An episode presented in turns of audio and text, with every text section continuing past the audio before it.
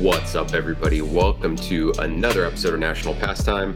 John Toaster and Confused J Rob here. And we are officially halfway through the 2022 NFL season. I know. It I happened know. so fast. It really did. It's scary. But we figured I this would be a I knew the Eagles were going to be an eight-win team. I just didn't realize it was going to be after you know week nine. yeah, exactly. Uh, but because we're at the halfway point, we thought it would be a good idea to maybe touch on just like some thoughts about the season so far as a whole. It's been a little crazy. Um, there's been, I think, a handful of very unexpected things. So now is the time, you know, to really discuss some of it and I don't know, give some people their flowers that deserve it. Maybe, you know, help dig Is the graves of some like other people. Tua? Is that what? Yeah. Is, that, is that a little shot? Okay. Yeah, well, you know, if the shoe fits, my friend, if the lay fits. Um, but I will kick us off um, with my n- number one takeaway so far from this season. It's it's got to be Geno and the Seattle Seahawks. Like, how the fuck the Seahawks are six and three? They're the number one team in the the NFC West. Geno, I didn't think it was for real, but just for context here, Geno is fourth in QBR, fifth in PFF grade, fifth in DVOA, ninth in EPA.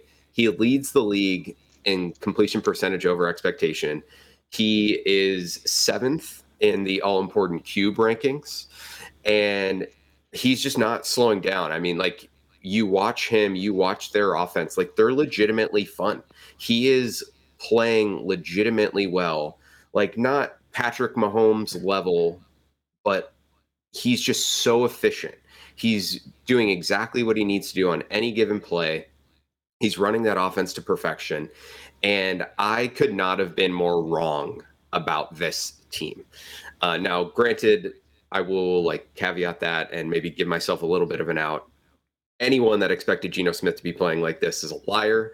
And anyone that expected that their rookie class would show out the way that it has so far at both tackle positions, two corner positions, like two of the hardest positions for rookies to jump in and be like immediate contributors. And all four of them have been incredible. Like, so just totally unexpected contributions from their rookie class.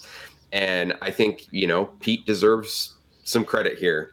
Um, That's when what the I love because going into it, going into the season, I thought it was just like this is same old, same old. Pete Carroll, he's stubborn as fuck. That's why Yep. Russ wanted out of there.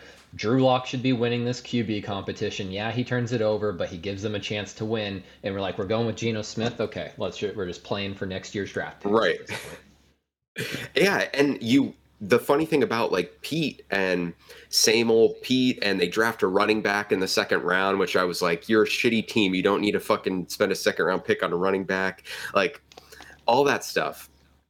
They are completely like Pete is an old dog learning new tricks and like doing them in front of us every single week right now. The Seahawks are I, I don't know if they're still number one, but they are right at the top of the league in um, pass plays or pass percentage in neutral passing situations. So normally Pete historically is like, let's fucking run the ball. You know what I mean? Every chance we get, let's run the ball. And they're they're throwing the ball a lot more. Like they are they're letting Geno cook in a way that they never really let Russ cook. Which is so And funny that like everything he bitched about, they are now like excelling in. Oh, I didn't have an offensive line. They have two tackles now, Yep. killing it. Yeah. Like, oh, dude, it's so funny. It's so funny. And just the fallout from the Russ trade. I mean, I we saw them in preseason. I, they just looked awful. I thought this would legitimately be the worst team in the NFL, or at least would have a chance to be. And I think nine weeks in now, I I'm convinced that I, I don't think they're great, but they're good. Like they're they're not a shitty team.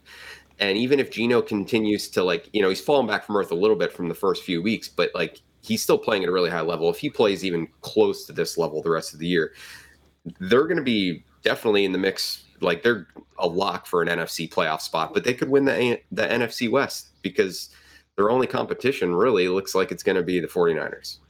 They've got a game against Tampa Bay coming up in Germany this weekend. I think that'll be a huge barometer as to where the trajectory of this season is going to go. Because um, if they can win that, then they can probably hold off the 49ers and make a make a run for the playoffs. And we've seen it time and time again where even with just passable quarterback play, you can make a run in those last four games. Um, you know, a la every Giants championship in the last two decades. for real. And for me now, it really becomes like, what do they do with Geno when this season ends? the The franchise tag is like around thirty million. That's a lot of money, and I'm just curious, like. I, I, think this is awesome for Geno. He should ask for whatever he thinks he can get but I'm curious if Geno would be willing to do like a two year, like $40 million deal, like fully guaranteed or something along those lines um, versus taking the franchise tag. Because I don't think the Seahawks are going to ultimately, like, they're not going to all of a sudden think Geno is the savior and offer him like a five year, you know, $160 million deal or whatever. But, you know, I, I think franchise tag can play he's a perfect candidate for the uh, transition tag, actually, yes. which is top average of the top 10 salaries at the position, which is probably still, you know, higher than they'd like to play, pay, but better than a franchise tag. And they get the offer of first refusal. I don't see a team that's going to give him much more than whatever the transition tag is worth. So they probably play it out and kind of like uh, the Giants did with Daniel Jones this year. You know, see can we do it for, you know, one year and then we'll play it by ear the next year and then prove it to us twice and maybe we'll start negotiating something a little bit longer. Yeah, and they're really in a, such a great position because of the the draft picks from that Russ deal that like they're going to have the Broncos draft pick this year, which is fucking hilarious. God, Sorry, Josh. And it's, it's going to be good because they fucking keep losing. yeah, like, it's going to be a top ten pick. Like if they really want to, they could knowing that they've got the franchise tag in their pocket, or like you mentioned, the transition tag, which correct me if I'm wrong, but um, they not only have right of first refusal, but if a team wants Geno, they get draft pick compensation, right? I don't believe so on the transition tag. Um, no, okay. competi- no compensation if they choose not to match the deal. It's basically it's uh, one that it's classic Bill Belichick and free agency. He doesn't actually use the tag. He just says, "Hey, come back to us with what you're getting and we'll discuss if we like it. So this is Geno, go see what your market value yeah. is. And if the market says it's greater than what we're thinking it is, then we'll meet it. But instead of it being actual, just you know, word of mouth like it would be for the Patriots, this is you have to actually put it to paper and say we're going to give you this money. Yeah, but they're going to be in a position where they can do something like that, have Geno next year, and I mean, I don't love anybody really other than Bryce Young in this quarterback class, but you take a shot on a guy like maybe Will Levis with those tools and see what you can get out of him, or you maybe trade back, which Schneider and um, Pete love to do, and you get a I don't know like mid twenties pick or something, um, or maybe that's where they'll be. Hell, like fuck, they could just sit with their pick, but you take like Hendon Hooker, right from Tennessee, who's uh, ironically enough, comped as Geno or Geno Smith comps, right? Is what he's getting. Um, but you get a young quarterback. You don't have to worry about thrusting him into the situation right away because you know you have Geno, and you let this thing play out in a way that makes sense and protects you short term if you're going to continue to try to be competitive, which by all accounts they absolutely should now, and also gives you a little bit of long term stability um, or at least uh, an option, long term option at that position. So I love the position they are in right now. Um, I'm just like so happy for Geno. Like watching him every week is so fucking cool. I just can't believe how he's playing. Um, any any last thoughts on Geno or the Seahawks before we get to one of your guys' uh, takeaways here? Mine will mine will tie into yours. So uh, let's first find out why J Rob's confused, if we can. Uh, two reasons. One, Denver is doubling down on their atrocious London uniforms. Uh, apparently, since we get z- hardly any wins, uh, we're just gonna wear the outfit that we got to win in, and so we're wearing mismatching uniforms again. It makes no sense. Um, but the real reason why uses those Jaguars, dude, yeah, they're lost. They that just exemplifies the team so well. Just a misfit match of whatever the fuck is going on. But I'm mostly confused as how someone who's never coached an NFL game, nor who has ever had an NFL coaching position, is now the head coach or college an, coaching position. Yeah, any coaching position is now the head coach of an NFL team. It blows my like. Shout out to Jeff Saturday He's a brilliant mind. He, him and Peyton. I don't think Peyton does quite what he does without Jeff Saturday. I know obviously he's the general for a reason, but like he's a he's a he's a great Hall of Fame player. But the fact that he just got handed a job out of nowhere is insane to me. And so that's my takeaway for the season is like what's going on with like I know coaching's nepotism. I know coaching's all about who you know, but holy shit, like what is happening in Indy? how quickly was Brian Flores like texting his lawyers after this hire? Like, what the fuck? And on top of it, the, did you guys listen to the Jim Irsay press conference? No, yeah, I try I to avoid that drunk. It was batshit. It was absolute batshit. Like top quartile, I, the top quartile. Yeah, what the fuck? What's like? He's like, I need to make this sound accurate, like an analytic but, move. Yeah, right. No, but then he decried analytics in it. He said part of the reason that he loves hiring Jeff, who has no head coaching experience, is he's not going to be swayed by the analytics guys, which bro, you are paying the salaries of an analytics staff. How the fuck do you think those people feel? Like it was batshit. Oh man. That's the biggest takeaway for me from this is everybody i'm surprised that there wasn't a mass resignation from the colts because that's just a slap in the face from everybody you've got there you have reggie wayne on the coaching staff if you were looking for like a hey throwback and like how awesome would that have been to just say we're tanking the season right now because we're hiring a head coach that has never coached anything outside of high school and let's give reggie you know uh, his uppings give him an opportunity some visibility um, I, I really don't know where this came from, but there is a rumor that Irsay texted Saturday during the Patriots game and said, "What do we do with this offensive line?"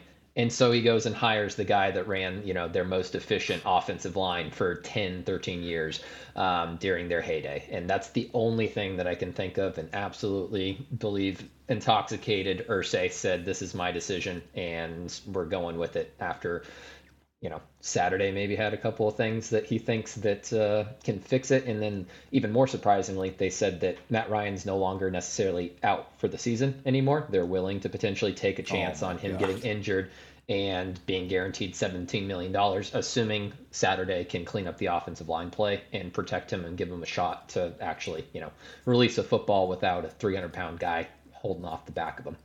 Yeah. I mean, to be fair, like if they actually are trying to win games, which Lord knows I have I have no fucking idea what their direction is.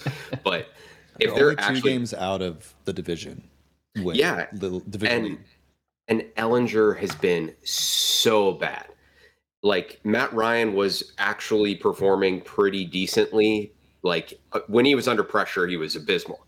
But like and obviously that offensive line like has been having its issues so it's not like it fixes the problem but I mean, you were you're definitely going to be more competitive with Matt Ryan than Sam Ehlinger uh, based on what we've seen so far through two games. And I mean, I just don't know like what what their direction is. You know, like he said, I think in his press conference that Chris Ballard's safe and Chris Ballard will be here next year. But how can you believe anything that this guy says right now? And Frank Reich was also safe as of eight days ago. Exactly. So, like, if I'm Chris Ballard, I am not planning on, you know, being around, or I'm putting together some sort of plan for Irsay that, like, extends my longevity for like three years or something. I'm saying, you know, we're gonna we're gonna try to draft a quarterback, and you know, I'm gonna strip the roster down a little bit and give us some flexibility, and like that's the approach I would take if I'm Chris Ballard. But like what a fucking disaster. And on top of it, I think this is just. I mean, I like to shit on Chris Ballard and the Colts because um, he got hired in the same cycle as Ryan Pace, and they're like compared all the time about the Bears' performance and the Colts' performance during that same time frame, even though the Bears had more wins. But whatever. Um, Have they been in the top counting? quartile? Yeah, they haven't been the top quartile of the top quartile. So, it, okay. to be fair, yeah. But I mean, the love that Chris Ballard gets is, I think, deserved. He's he's a like champion of process over whatever. Like he's the process that he's taken to build that roster. I think has been sound, but he has taken how many swings now at the quarterback position and failed miserably. Like nobody gets that. Nobody gets that. And maybe it's because nobody, nobody has a franchise Hall of Fame quarterback retire nine years into their career with no succession planning available to them either. How many teams over a three year period, like don't have a quarterback for three years, don't at least make a move to try to get a young quarterback? Like, I'm sorry, but washed up Phil. Whoa, yeah, yeah, there you go. But like washed up Phil Rivers, um, Carson Wentz off the fucking scrap heap, and a like the corpse of Matty Ice is that's not an acceptable like list of moves for me if I am the owner or I am the president of football operations, whoever the fuck is uh, checking Chris Ballard. Like this should frankly be the end of his tenure as well in, in my mind. But well, uh, who knows? Just one one quick thing: they might be bringing in Dan Orlovsky uh, since him and oh. Jeff Saturday or uh, Saturday go way back, and maybe that's the QB answer too. So just you know, player coach on QB and center, and we can just we can just wrap this thing up right now top of the division, take on those Titans that uh, can barely even compete with the uh, the Chiefs. And if we're done with this one, it's a segue right into exactly what I was going to go into, um, and that is that this year more than ever has shown me that talent can win, but a system is critical. And when you look at what Geno Smith is doing in in Seattle, completely unexpected. Kirk Cousins now finally not being held back by a defensive coach.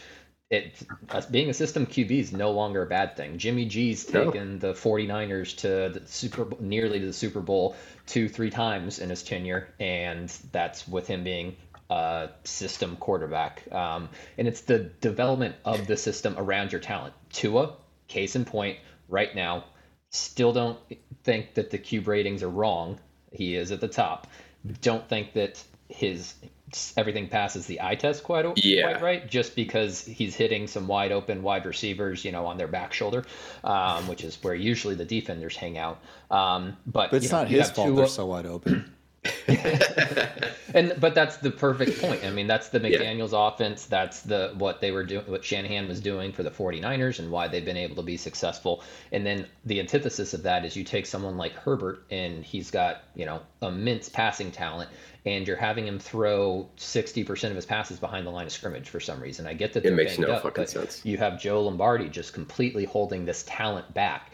And, you know, would Geno Smith have been in the same position he is if when he was playing for the Jets, he got the same level of support and, you know, coach coaching up around him. Um, and it doesn't just go on the offensive side of the ball. I know that that's where we always land, but what Mike Vrabel was able to do against the Chiefs with a quarterback that didn't throw a pass to the wide receiver, and he took the Chiefs to overtime with Patrick Mahomes attempting what was it, 68 passes and throwing for 420 yards. Yeah, he dropped back 80 times. Holy. Um, and then to the star players, you've got J.C. Jackson for the the um, Chargers, who's now injured, but looked like nothing like the best cornerback in the league. And it's like, no, he had a system, and that's why Bill Belichick shed Chandler Jones years ago, right? And said, if you can't play in your system, we can't count on you to be where you need to be. Everything in the NFL is so damn fast. I mean, we're talking like time to throw, and we're looking at the top of it, which is like 2.3 seconds to what's Justin Fields at now, 3.8. Uh, no, uh, it's not quite that bad, but I mean, no, but he is like three three or something. Like you're yeah, talking about less than a second. Yeah, exactly. And so the criticality to that is, yes, you can overcome some things with talent, but scheme and understanding where your reads are going to be are bigger than everything. And to me, that's all on the coaching staff. And that's where Mac Jones is struggling versus Brand, uh, what Bailey Zappe's been able to do. I think Bailey Zappe understands the system better than Mac Jones does right now, eh, which is, in all fairness to Mac, I don't think anyone understands the system completely because we still don't know if it's Judge, Patricia. Who's calling plays? Like, exactly. So, uh, you know. well, apparently Shaq Leonard knows who's calling plays because he, yeah. he was able to, yeah. But what you're able to do in spite of your people now, uh, Zach Wilson's thrown for 150 yards a game, and they the Jets are competing right now. They just took down the Bills, and guess what? The Bills probably have one of the most talented quarterbacks on their team, and he couldn't even throw for a touchdown pass that game. So. Well, and I think the Eagles being eight and zero oh and being the best team in the league is the a perfect example of that because Jalen Hurts, like uh, all the credit in the world to him. Like he's just continued to improve every year that he's been a starter since his first year at Alabama. And they remember how like uh, awful they were the first yeah. month of the, the year last year. Games oh, of last year. They were throwing the ball a shit ton, and then Nick Sirianni was like, you know what? Fuck it. Let's just steer into this thing. And they relied on his athleticism and the things that he did well, which may, you know, again, we've talked about before, like probably caps your ceiling to some degree, right? As as an offense, but they did those things while allowing him to get more comfortable doing the hard stuff. And now it, it is still very much like a very simplified system. And we'll see if they get in a scenario where they're down and they're forced to throw and it's straight dropbacks, how they perform. But without a doubt, like that that is a well-oiled machine that can fucking run over you. And, and I don't mean run literally, like mm-hmm. they can kill you but through actually, the air. Yeah, yeah. yeah. Um, but no, and you're seeing it with Justin Fields right now. I'm sure that that was your next transition. Well, no, not not necessarily, but like it. You, some of those names that you mentioned, right? Um, obviously, Mac Jones is like the coming out, right? He was the prototypical like system guy and this system is obviously not working for him. And Aaron Rodgers Jones's system is working for it. Like it's the wrong Jones. This is not the Jones right. that we thought was going to succeed. But yeah, you've got Aaron Rodgers with Lafleur. You've got McVay. You've got Cliff Kingsbury. And I don't think that these guys, even though they're you know the, the league catches up with you and they don't adapt, and your system needs to continue to be dynamic. Um, well, Cliff's system has never adapted, and that's been, that's been part of his problem, I think.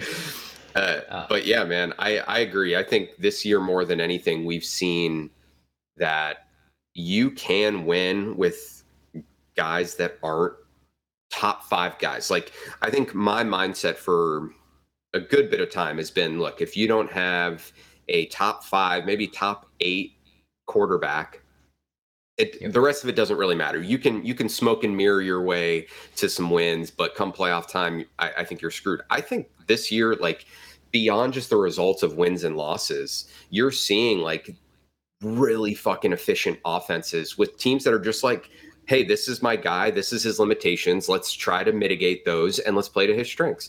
And there's a ton of brilliant offensive coaches in the league right now, like probably more than ever, that are willing to take chances, that are willing to try new things.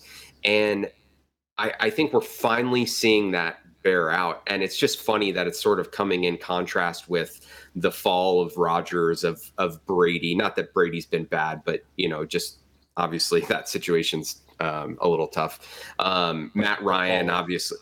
Carr and Stafford. Carr. Yeah. yeah, yeah. I mean, Stafford's been bad, and I know he's got an elbow issue. I know that they've had it's been a struggle for them on the offensive line with injuries and everything. They they haven't gotten out of that skill position group outside of Cooper Kupp really what they've wanted. Um, it, it, there's been a lot of things there, but part of the reason that you traded for Matt Stafford is to help mitigate those other deficiencies on your team when they when they're there, right? And clearly, it's not working. Um, the the Herbert example, I think, is a great one. I think we need to like somebody needs to knock on Joe Lombardi's door and uh, maybe I don't I don't want to issue any threats on on air here, but uh, what he's doing to Justin Herbert is criminal. Criminal. It's uh, it's brutal. So on um, this take, do we have to give Mike McCarthy credit for br- making Cooper Rush the you know four and O QB that he was, or can we? Is that just an anomaly? Well, I I think what we're seeing though, like to this point, is they they were successful doing things with Cooper Rush that were that just simplified it, right? Like they hit the easy button. And now with Dak coming back, they've continued to do a lot more of those things instead of just relying on Dak to just go, you know, make a play, you know, dissect the defense, be the best player on the field. And they are they've been crazy efficient since Dak's been back running that Cooper Rush system. Like and Dak can do more, but it's like why not make it easy along the way when you can? I think that was kind of the the 49ers whole deal for making the move for Trey Lance is they're like, look, we we've got Jimmy, he can run the system, but you know, if we got a guy that can run the system and then do the things that Trey Lance can do, then it takes us up like a whole nother level. And I understand that. Obviously, there's been like some other circumstances that Lance has been hurt and whatever, but like I think what we're seeing is that, to your point, like coaches playing to their players' strengths, and we're getting to see guys have success now that previously, I mean, as recently as last year, um, hello Matt Nagy, uh, like just refusing to do so. Um, so it's it's been really cool, and I think that's sort of led to a lot of the uncertainty, or I guess the surprises around the league and the parity. So it's it's been fun from that standpoint. Yeah. Despite not knowing shit about shit any single game, any single week, my picks, which we'll get to in a little bit, are just cratering. And then just to wrap everything right back around, what does it mean for these players getting paid? Because uh, highest paid QB or highest paid player in the league this year from a cap standpoint is Ryan Tannehill because he was able to be successful in a system. Never, never elite, but efficient in what they did. Led the AFC uh, to the number one, or led the Titans to the number one seed in the AFC last year, and you know now he's got no talent around him, so maybe give him a break. But well, but um, but I think he's played well, and they've they're six and two or whatever, right? Like. Mm-hmm. I, I think it's it's fair to say that he still earned, you know, sort of his his keep there, and that highlights like yeah, maybe look at Kyler Murray, right? He just got this big ass contract and they're awful like on offense. They are really, really struggling. Like you can't just count on that guy to carry you necessarily anymore if the system sucks. And, you know, it's just, I'm glad we're finally seeing that sort of bear out a little bit. But yeah, to your point, I, it'll be interesting to see how those contracts for this next sort of wave of guys coming up in deals uh, will really shake itself out. Jalen Hurts is going to be a really interesting case this offseason. I mean, Joe I think too. I think players yeah. too enjoy being more in a system than a backyard football like style too because like Jason Kelce was doing a pod and he's like my favorite teammates are the dudes where you know where they're going to be every single fucking play. He's like we we'd have so many top 5 guys he's like that I hated playing with because if he got in a bad mood or it turned into an ego fight he's like we didn't know where he was going to be and that becomes a liability. And so like I feel like across the board if you have a system guys know what they have to do. It's probably why the zone blocking scheme works, where it's like, dude, you've got one job, everyone knows where they're going. Simplifying the reads where it might be a lot of motion, but mm-hmm. Tua or Jalen knows, like, hey, it's either A or B. I'm reading off of this key and I'm making one decision, not a multitude of decisions.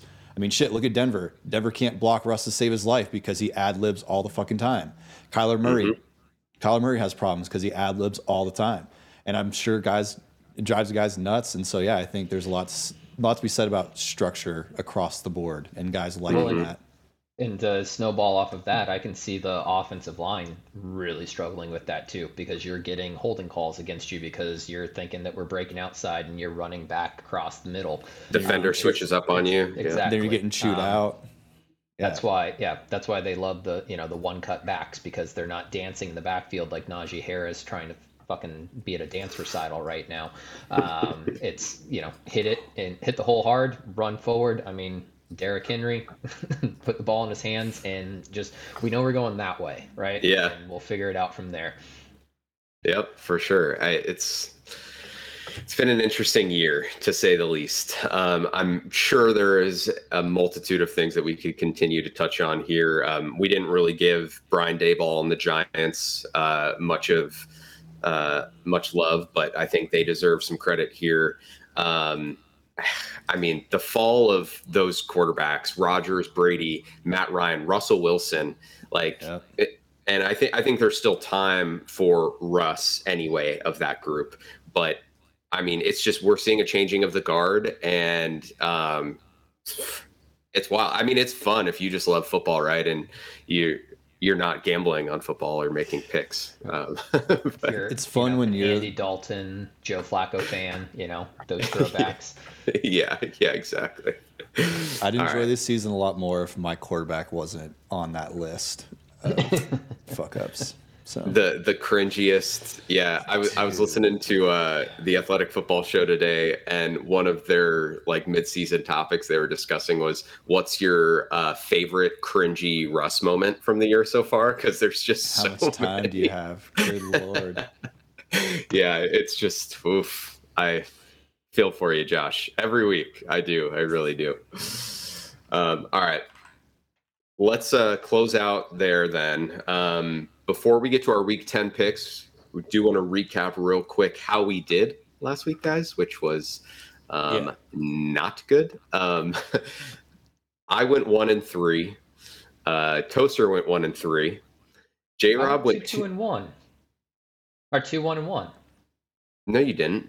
Yeah, I did. Where did you you won the Push. Texans game? You lost yeah. the Chiefs, you lost the Saints, and you lost the Packers. Am I getting no, your picks wrong? Yeah, I picked Baltimore. Oh, you we all so we were all on Baltimore. Yeah, yeah. Or was Josh on? Uh, okay. If we were all on Baltimore, then then that I got that wrong. And and then and you I are not push on, did I not push on the Chargers? Uh, Chargers was sorry guys. Yeah, that's that's my bad. I I must have flipped your guys' picks. So I fucked that so one up. You were bad. well, well, no, that means Josh was also bad. Either way, if oh. I flipped your guys' picks, our, our, overall record doesn't change. But I'll go back and amend that. Um, Let's go back and look. Cause I could have sworn we were all on the Ravens, unless I'm just unless I took the contrarian approach where every time you guys I go two, did. I just go I opposite. I've got yeah, I've got two of us on the Ravens and uh, one of us on the Saints. So it must have been you, Josh. Sorry. Um, hold on. Let me let me uh, update my shit here. So, uh, Josh, you took the Packers then? Yes. Uh, okay. Oh yeah, because I was like, "There's no like yeah," because I said Aaron Rodgers loves beating up on division opponents, especially the Lions, and then he threw three fucking picks. Yep. Okay, and we were all fucking picks within a yard of the end zone. Yeah, yeah, so bad. Okay, but Josh was on the Titan. That sorry, the Titans, correct? Yes. Yes. Okay, so now I got it. So let's see. I was still one and three. Womp womp. Nothing changes for me. Um, Toaster was two, one, and one, and uh, Josh, you were one and three. I think. Sorry, bud. Um, so Who's that bonus pick again? Packers. That was Green Bay. Damn it. so I am now an abysmal 14, 21, and 1 on the year. Um, Toaster is over 500, so way to go. Um, you are at a cool 50.7% um, win percentage. Jeff Fisher's uh, wet dream right there. Yeah, exactly. Exactly. Uh, and our total on the year. Offensive coordinator for the uh, yeah. I'm like um, in like the 750 win percentage, right? I, I got to be like way up there. You're not too bad. You're 17 and 19, so nice. Um, collectively, we are 49, 57, and 2 for a. The same numbers as Bumble profile set to. yeah. yeah. Hey, that's that's a good percentage, oh, I think. God. I don't know. Uh, but yeah, so it's it's been a rough year for us as a whole, and um, I take a lot of responsibility for that. So apologies, everyone. Maybe just start fading me because I clearly don't know what the fuck's going on. Our, but our start going after the Bears since you keep going against them. But I but that's well, I have picked against them a lot, but I I think I picked the Bears game specifically correctly like once this year. I think I'm like I have one win, one tie, and the rest are losses. So we'll fucking see how this week goes. um, But anyway, going into week 10, Thursday night game, Falcons, who are two and a half point favorites at the Panthers. Toaster, I'm going to let you lead us off here. Where are you going? There's one answer. Am I missing something from like what have the Panthers done with the quarterback situation? PJ Walker was benched last week with I think he was 0 of 5 with two touch uh, two interceptions on passes that were more than 10 air yards. Uh, they're unless they're bringing in Sam Darnold for this game and he's gonna make a career resurgence. Uh, the Falcons have been too much of a. I mean, now they're not a cover dog, but uh, they've covered well, and it's less than a field goal. And it is a division game. It's on the road, but it's Thursday. I'm going to go with the team that has the more talent. And Cordarrelle Patterson's back, and he wasn't necessarily the most efficient last week, but damn, he's he's, he's an explosive player. Mm-hmm. All right.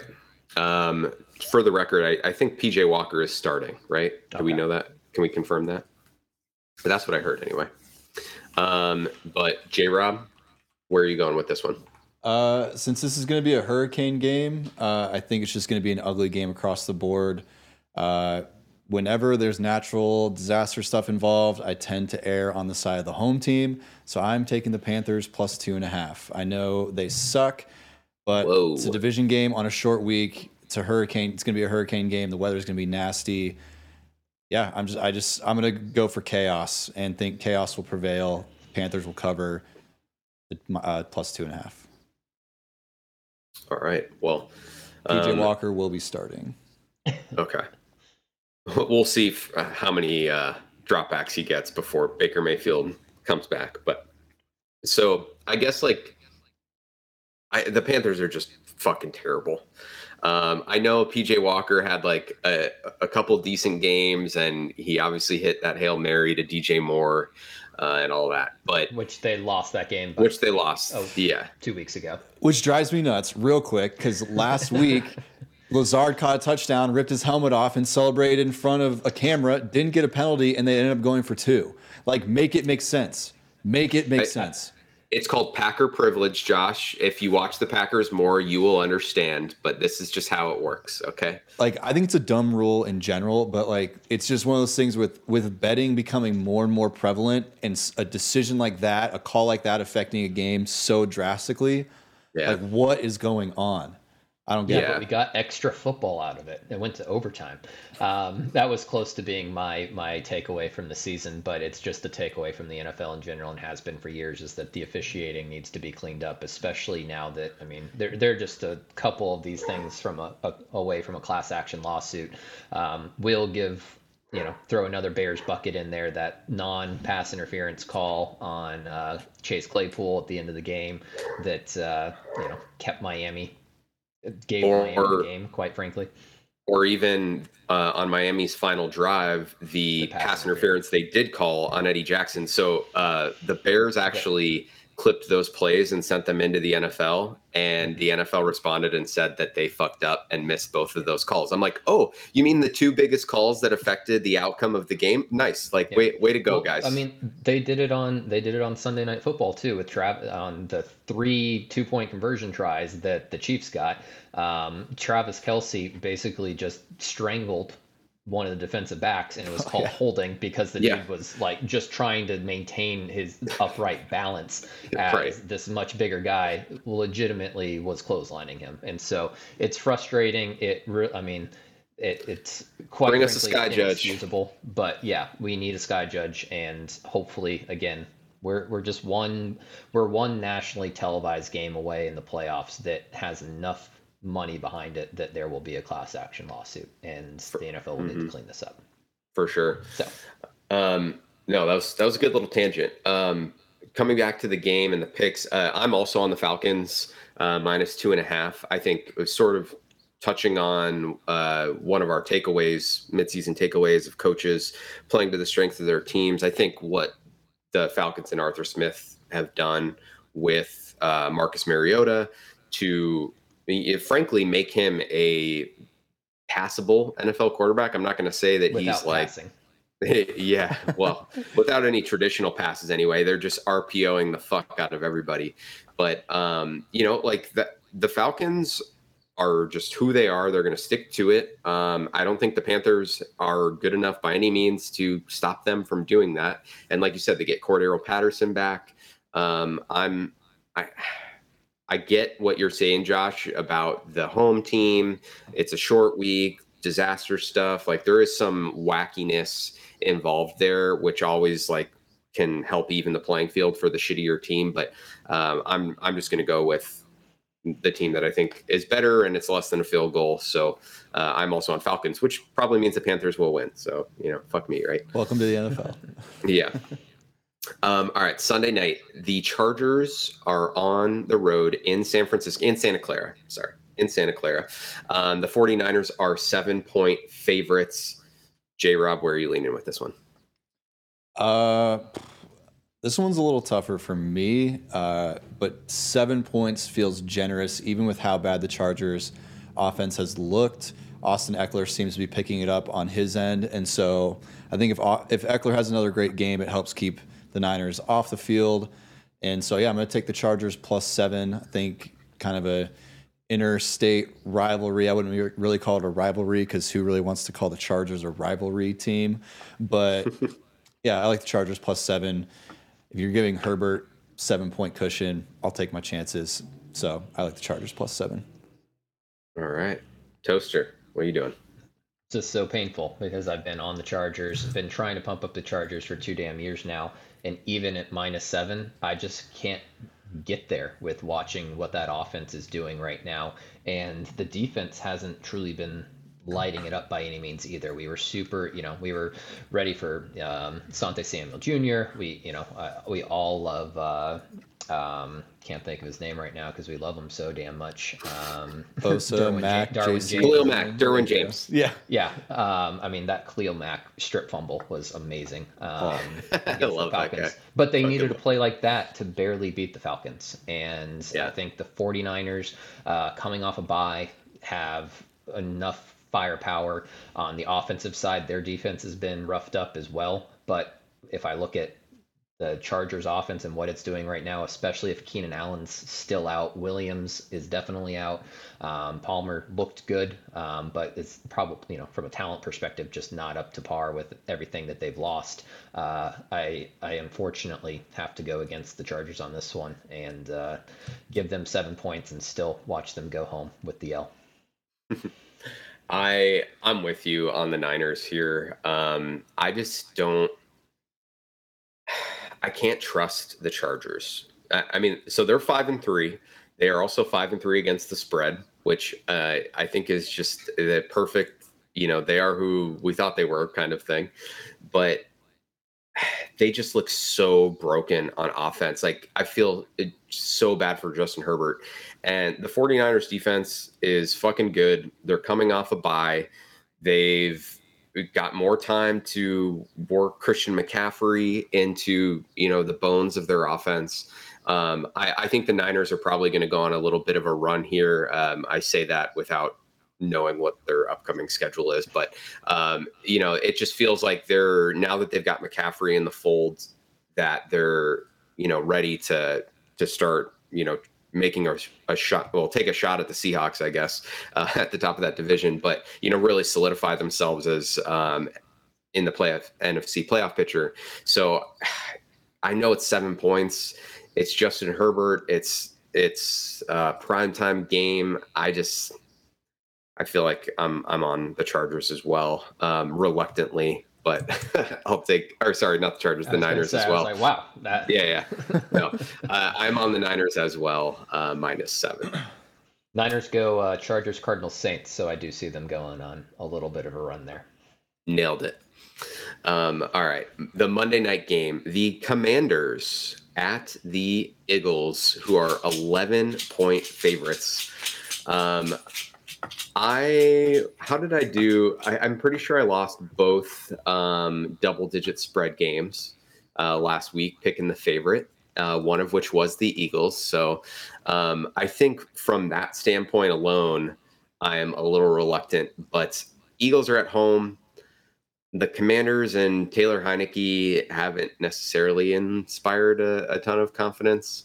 Um, I don't know. Do we know the Wentz situation? By the way, I feel like we haven't heard anything about him in weeks. Uh, hopefully he's just benched forever, but I don't think he's benched he's, though, right? Isn't he hurt? He's not on the injury report currently. So does that mean he's going to play? That almost makes it's, me want to pick the Eagles even more, to be honest. Yeah. So he underwent he, hands finger surgery. Yeah. So he is so on injured on reserve. Maybe maybe that's why he's not on the uh, injury report. Well, the there we go. Wait, I probably should have known that, but yeah, he went on IR two weeks ago. Okay. Two ish weeks ago. Okay. Um, but yeah, I mean, I think I'm I'm leaning the Eagles here. Uh, I fucking hate that it's 11, but the Commanders just like no good vibes over there. They they're getting the the attorney general is in uh, Washington D.C. I think is going to make a statement about them or some shit tomorrow. Did you guys hear that? You're stealing my thunder on that one. Yeah. Sorry, sorry, sorry. But yeah, it's just like the they put out a statement today saying some heinous shit like using Brian Robinson's uh, shooting accident as like I don't know. Like it's just it's fucked up, and I hate everything about them really at this point. Other than like Taylor Heinicke is just a gamer, um, but I, am going Eagles. I'm going Eagles. Fuck it. Well, I'll, I'll step into that one then because uh, I the, it's actually the uh, the fact that the eternal attorney general is coming out with a statement that is the only thing that's kind of having me lean commanders because sometimes out of chaos especially in cities like this they they rise to the occasion. But where i struggle is they're just not putting up points. Heinicke's a gamer don't get me wrong but they put up 17 17 23 against the packers which apparently is easy to do now. Nothing. Uh, they put up 12 against the bears 17 10 8 like they just don't score, and they're going up against one of the highest scoring offenses in the NFL. Off again a bye week. Um, it's kind of crazy to me that uh, two teams coming off bye week get primetime slots, um, just because typically um, it favors one team pretty heavily on that. So um, and this is a super bye for them, which also seems wasted, right? Because uh, now they got an extra yeah. day off of their bye. But uh, the talent discrepancy is too much. The point spread isn't as scary to me uh, based on what the Eagles have been able to do. And I think that what the what the Attorney General is going to come out with tomorrow is going to put the darkest cloud over the Commanders. They've already put themselves up with a outside firm to judge, you know, interest in sales and what they could ultimately get for the team. And I think that this just snowballs from from there uh, with these comments because. Uh, uh the attorney general announcing it like that saying there's going to be a press conference, you know, in the future is just not something that's typical of, you know, yeah. a good situation. yeah, probably not great. Probably not great. All right, so both of us are on the Eagles minus 11. J Rob, are you going to make just, a contrarian pick here? Uh, it's not necessarily contrarian. I I'm just going to go based on how last week went with the Eagles getting spotted a lot of points and how they're kind of scheme, not scheme, but they tend to put up a lot of first half points and then second half don't do so much. So wouldn't be surprised to see a backdoor cover here, and I'm going to take the Commanders at plus 11. I'm going to ride the points uh, across the board with some big big spreads in the primetime games, and it's not going to be pretty. I don't think they're going to win. I think the Eagles are going to handle this game, but I'm banking on a backdoor cover for the Commanders. Heinicke bomb to Scary Terry to make yeah. it a 10 point game with yeah, like just some 30 dudes fighting left. for their jobs or trying to convince Bezos that they're the guy. So when he buys out the team and changes the name from Commanders to something more likable, you know, some people will stay. He'll like some people there. So yeah, yeah I like the Commanders plus 11. I don't like the Commanders plus 11. I'm taking the Commanders plus 11. Yeah. Yeah. That's, I feel you on that. All right. Um, moving to bonus picks. Uh, Toaster, do you want to kick us off? Um, as long as I, as long as the Broncos aren't untouchable, J. Rob. Have at it. Taking the Broncos. I think that okay. they start figuring this out. Um, I I don't love the pick as far as um, the fact that the Broncos haven't shown that they should beat the Titans. The Titans put up some you know, quite a formidable uh, defense against Patrick Mahomes and the Chiefs last week, but I think that took a lot out of them. Um, uh, you know, you can you can run high for so long, and it's it's exhausting. So um, I think that the Broncos took the week, and I'm going with the you know bye week darlings right now and saying if you get a little bit of extra time to prepare, uh, you come out and you win by at least three, like the Chargers did last week. but now the spread's only two and a half. Yeah. Okay. All right. Fair enough. J Rob. Uh, so it's funny you went with the Broncos because had you not gone with that, I was actually going to take the Titans minus two and a half. But my other my pick is the Dolphins minus three and a half against the Browns. Uh, I'm just taking the Dolphins at home. It's warmer there. Browns have to travel. They've looked not great. I know they had a big win against the Bengals, but the Dolphins' offense has been looking so strong that I think they're going to continue that momentum. And I like the Dolphins minus three and a half. I think the Browns are just counting down the days till they can get Deshaun Watson, as gross as that is to say. Like, clearly, I think they're just ready for Deshaun to be the quarterback. That I think, yeah, the Dolphins will handle this one pretty easily. That it's so funny. Like Jacoby Brissett's actually been really good. Oh yeah, he hasn't been bad, but they yeah. already said that he's gonna that Deshaun's gonna be the quarterback the yeah. first week he's back. That I don't know. I think it's just that's just an awkward locker room. I, I just don't think it's it's hard to be a cohesive unit when there's that big elephant in the room. And regardless mm-hmm. of how week to week goes, I think holistically the Browns just aren't going to have that great of a year. And so I'm taking the hot team in the Dolphins. Yeah, I would probably I would probably go with you there as well. Like I do think to your point about the locker room that guys will probably be playing hard for Jacoby, knowing yeah. that he's going to be um, you know sent to the bench when Deshaun suspension's over. But uh, the Dolphins are just like uh, their offense is just ridiculous right now. Yeah. So um, I, I, definitely don't hate that pick. Um, either because I obviously am rooting for another team in the AFC East, and J Rob picked this team. So, um,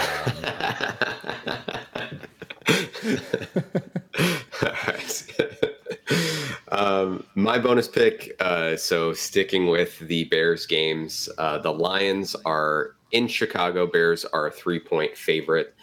Um, I'm going with the Bears. I haven't picked them recently. Um, this this game more than anything, I would say if you're betting on it, take the over. Um, I'll look up the total right now. I think it's last I saw, yeah, 48 and a half. Um, Aaron neither Rodgers only put up able to put up nine points against the Lions defense last week. You think that That's Justin Fields and his basically rookie ass is going to be able to do more than that? yeah. Um, oh, okay. Yeah. Uh, Bears, you know, have put up uh, well let's they've averaged over 30 points a game over their last three two of those against two of the top defenses in the nfl and the patriots and the cowboys. Um, they really seem to be finding their groove. Obviously you know justin had a record breaking day as a rusher last week but their offense is just in sync. And claypool now gets another week um, to acclimate uh, into the offense so he should be more involved in more than just like um, bubble screens and go balls.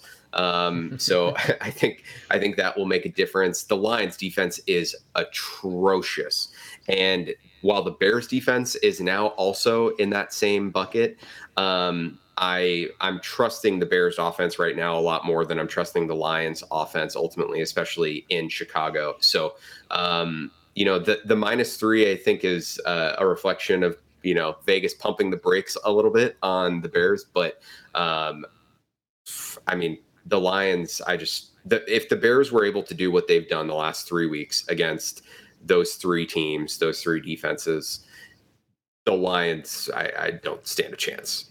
so uh, I'm just re- basically at this point saying I think the Bears will outscore the Lions, but this might be like a 35 to 30 kind of game. So it should be fun. Take the oh, over. Yeah. Shout out to Justin Fields having a huge game last week. Uh, it's good to see him getting more comfortable, especially after how uncomfortable he looked. Uh, yeah. That was definitely happy to see. I'm a big Ohio State fan, so it's always good to see an Ohio State quarterback actually succeed in the NFL because they never do. Um, so yeah, hopefully they can keep that momentum because I love seeing I love seeing him do well. And the team looks yeah. like they're having fun for once in a long time. which I think is huge. Yeah, and that's in a week that they traded away. Well, I guess over a week and a half, yeah, week and a half span where they traded away two of your four team captains, uh, both on the defense, and you know they've they've been competitive, you know. Um, so, no, I, am with you. That Roquan looked good on Monday night, but that's the perfect team for him. Like that that's the thing. I, I, think it was Justin Jones, who's the Bears uh, three tech. He was asked like the day or two after um, the Roquan trade. They're like, you know, how do you think Roquan's going to do in Baltimore? And he's like, uh, they run a fourth or a three four, right? And the reporter's like, yeah. He's like, okay, yeah, he's going to be just fine. Like yeah. they are set up to play to his strengths, which is just like be a tackling machine when you don't when you have these guys in front that are eating blockers because his thing is he can't shed blocks and he doesn't really make like a ton of splash plays. So it's like if you just need him to stabilize their defense and let Patrick Queen be the one that's like running around like a chicken with his head cut off trying to make plays, that's perfect. So yeah, like good for Roquan. Um, I think that ultimately is like one of those deals that works out for both teams. Um, I still and don't the think because he probably gets yeah. paid in free agency now versus you know having to be stuck with the uh, Ravens on a franchise tag. Right, exactly. So, um, yeah, good, good for Roquan. Good situation for him. Um, you know, I think that's pretty solid pickup for the Ravens, even if it's as we've talked about at a position that's not all that premium and doesn't have a ton of impact on winning. But um, yeah, for sure. All right. Um, any other games that we want to call out here before we wrap up? I know um, J. Rob and I chatted briefly beforehand about the the Bills are three and a half Illusion? point favorites. Yeah, yeah, yeah. Um, the Bills are that's, three and a half point favorites, but the saddest line of the week to me. Right, it is. It is, but you know it's probably going to be Case Keenum, I'm guessing, playing quarterback, and I still think the Bills cover, frankly. yeah, I kind of do too. Um, but yeah, this is the best part about this, you know, new, you know, the movement we had at the trade deadline, the fact that you know we're shedding quarterbacks left and right. We've got Case Keenum throwing to Stefon Diggs again on a completely different team, like against the Vikings. That's actually wild. that is pretty cool. Um, the other line that kind of stands out to me: the Bucs are three-point favorites against the Seahawks. Um, I think you know we mentioned earlier how this will be a good barometer game for the Seahawks, but um, I don't know what the Bucs have shown you that makes you think they deserve to be three-point favorites here necessarily, outside of just their pedigree. Um, so that's Tom an interesting Brady doesn't one. Lose internationally, I think that's what it is. Oh, oh, that's what it. Okay, he's I, never lost. Tom Brady has never lost a game in Munich. I don't know. He's lost to Brazilian, so he might have oh. he might have lost internationally. oh. Yikes! Uh, one other game I, I was shocked by is the Raiders getting six points. I know the Colts are like an utter dumpster fire, but you're giving a team that's blown three 17 point leads, almost a touchdown cover. I, that one was wild to me too. That's going to be one of the worst games of yeah. the year, I think. And ironically, it's not the lowest point total of the week. Uh, the Cardinals at the Rams is 41 and a half. That's it's, insane. It's wild. And the fact that it's a one and a half point spread, and I still don't know who I'd pick at this point. If it's if Kyler's healthy, I actually think I'd tip the Cardinals. Uh, but dang, all of these outside of the Seahawks, these AFC well and the 49ers I guess but these two that we thought were competing for the top are yeah. definitely competing for the bottom right now. Yeah. Uh J Rob, I think you may have just recognized the same thing that I just did, which is the that the Broncos the, and yeah, Titans. Dude. I had to like I had to squint so hard. I was like, what? It's 36 and a half. That's so embarrassing, dude.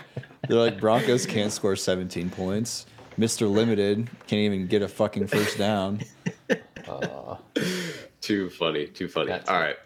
The um, one more for me, the most surprising one is Cowboys Packers is only minus four and a half or minus five for the Cowboys. And you talk about what have the teams shown you? Um, yeah. Cowboys are on one trajectory, Green Bay's on another. And I, quite frankly, it wouldn't surprise me if Green Bay won this straight up, just because that's kind of how you know R E L A X. Um, but it's that with the fan bases that are there, right? I thought that there'd be so much money on the Cowboys on this game that it would just keep creeping up and up and up um, until it got untenable. But still might lost to they just lost to the Detroit Lions pretty badly. And well, and Rodgers is in full on denial mode. Like he's he's saying like, "Oh no, like you know we're fine. Like we're just blah blah blah blah." It's like, no, bro, you're not fine. Yeah, you're not ESPN fine. had this game opening at just uh, minus three for the Cowboys, so it has already moved two points. Wow, that's insane. Uh, I did update the uh, nerd power rankings today for the first time in a few weeks, and let's see what, where were we at here. The Packers are now 21st, um, which is pretty consistent across the board. They're 22nd in ELO, 21st in DVOA, 18th in PFF grades, and 21st in betting market rankings. And the Cowboys are fifth. Um, so I, I'm with you. This is purely a like Rodgers revenge line. I feel like but we'll and see. it may come true, and that's the crazy yeah. part about the league this year. Totally, totally, it's fucking crazy. All right, um, well, let's get out on that then. Thanks for listening, as always, everybody. Um, remember to fade every pick that I make, and you will you would be very profitable actually if you faded every pick that uh, I made so far this year. So uh, maybe continue to do that. But uh, any last thoughts before we leave, guys? Uh, I should have known Denver's extra fucked. Their slogan is "Let's ride," and they're going to Nashville, Tennessee, where there's going to be a lot of people that want to ride Bron- the, want to ride Denver in all the wrong kind of ways. So yeah, that's my take. All right. Okay. Well, I mean, on that note, you need to uh, two and a half. Cover two and a half. on that note, J. Rob, you have to uh, take us out. I mean, yeah, Broncos country. Let's ride, baby. God, ah, it just feels so gross. Like, why? Why do we do this to ourselves?